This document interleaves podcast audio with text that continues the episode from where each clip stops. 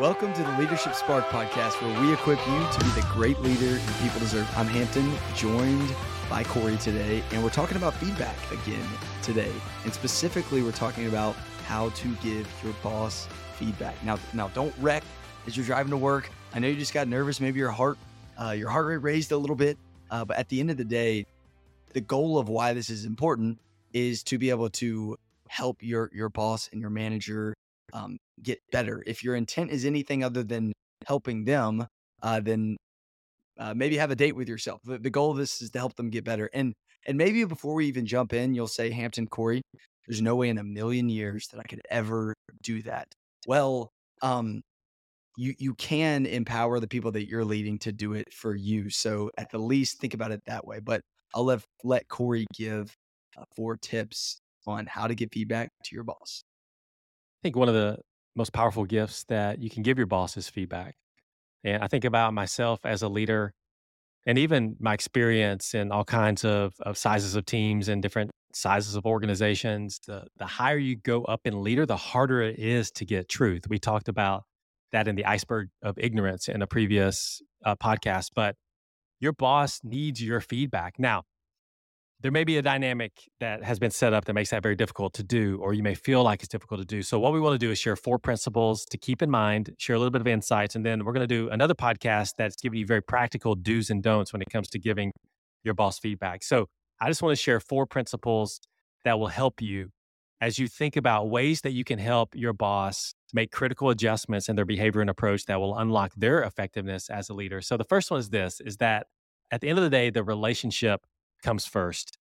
When you think about uh, giving and receiving feedback, giving and receiving upward feedback, it really is very similar to giving any form of feedback. It's always going to be dependent on the relationship. And so it's uh, when you think about giving feedback to your boss, it's about how is your relationship with your boss? Is there trust? Is there a lack of trust? Is there low trust? If there is a lack of trust or low trust, then giving feedback is going to be very difficult. In fact, it may be impossible for the other person to receive it. So before giving feedback to your boss, you want to gauge whether your boss is going to be open or not to what you have to say. And that's really going to come down to a relationship because if your boss is unreceptive to your feedback, then they could likely react in a way that is negative or it could make your relationship rocky.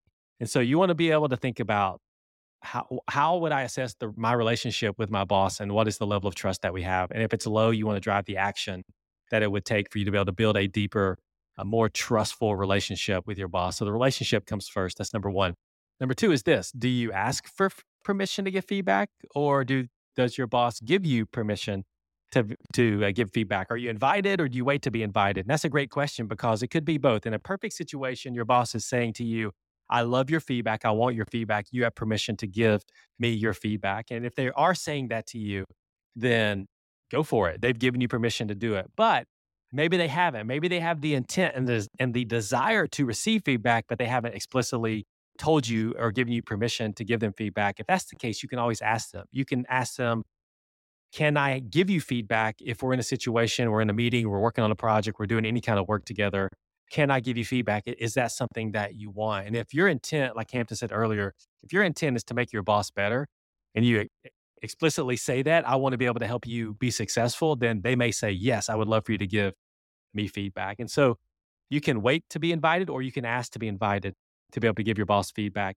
The third is focus on your perspective. And we talked about this in a previous podcast that feedback is really about you, it's not about the other person. And so your goal in feedback is to give your boss insight into the impact their behavior is having on you or your team. And so you want to focus focus the feedback on your experience, you want to focus the feedback on your perspective and help your boss see things maybe that they can't see from the seat that they're sitting in. And then the fourth is this is when you're in doubt, keep keep your tongue, hold your tongue. If you don't know that your boss wants your feedback, then it may be better to ask for it or to to not give it because you don't want to put at risk your relationship. And so those are four things that you can think about. Focus on the relationship. You can ask to be invited or you can be invited by your boss. Make the feedback about your perspective and then the fourth one is this if you're in doubt, hold your tongue and then work to build that relationship and trust. And so come back tomorrow because tomorrow we're going to talk about three pragmatic do's and three pragmatic don'ts when it comes to giving your boss feedback.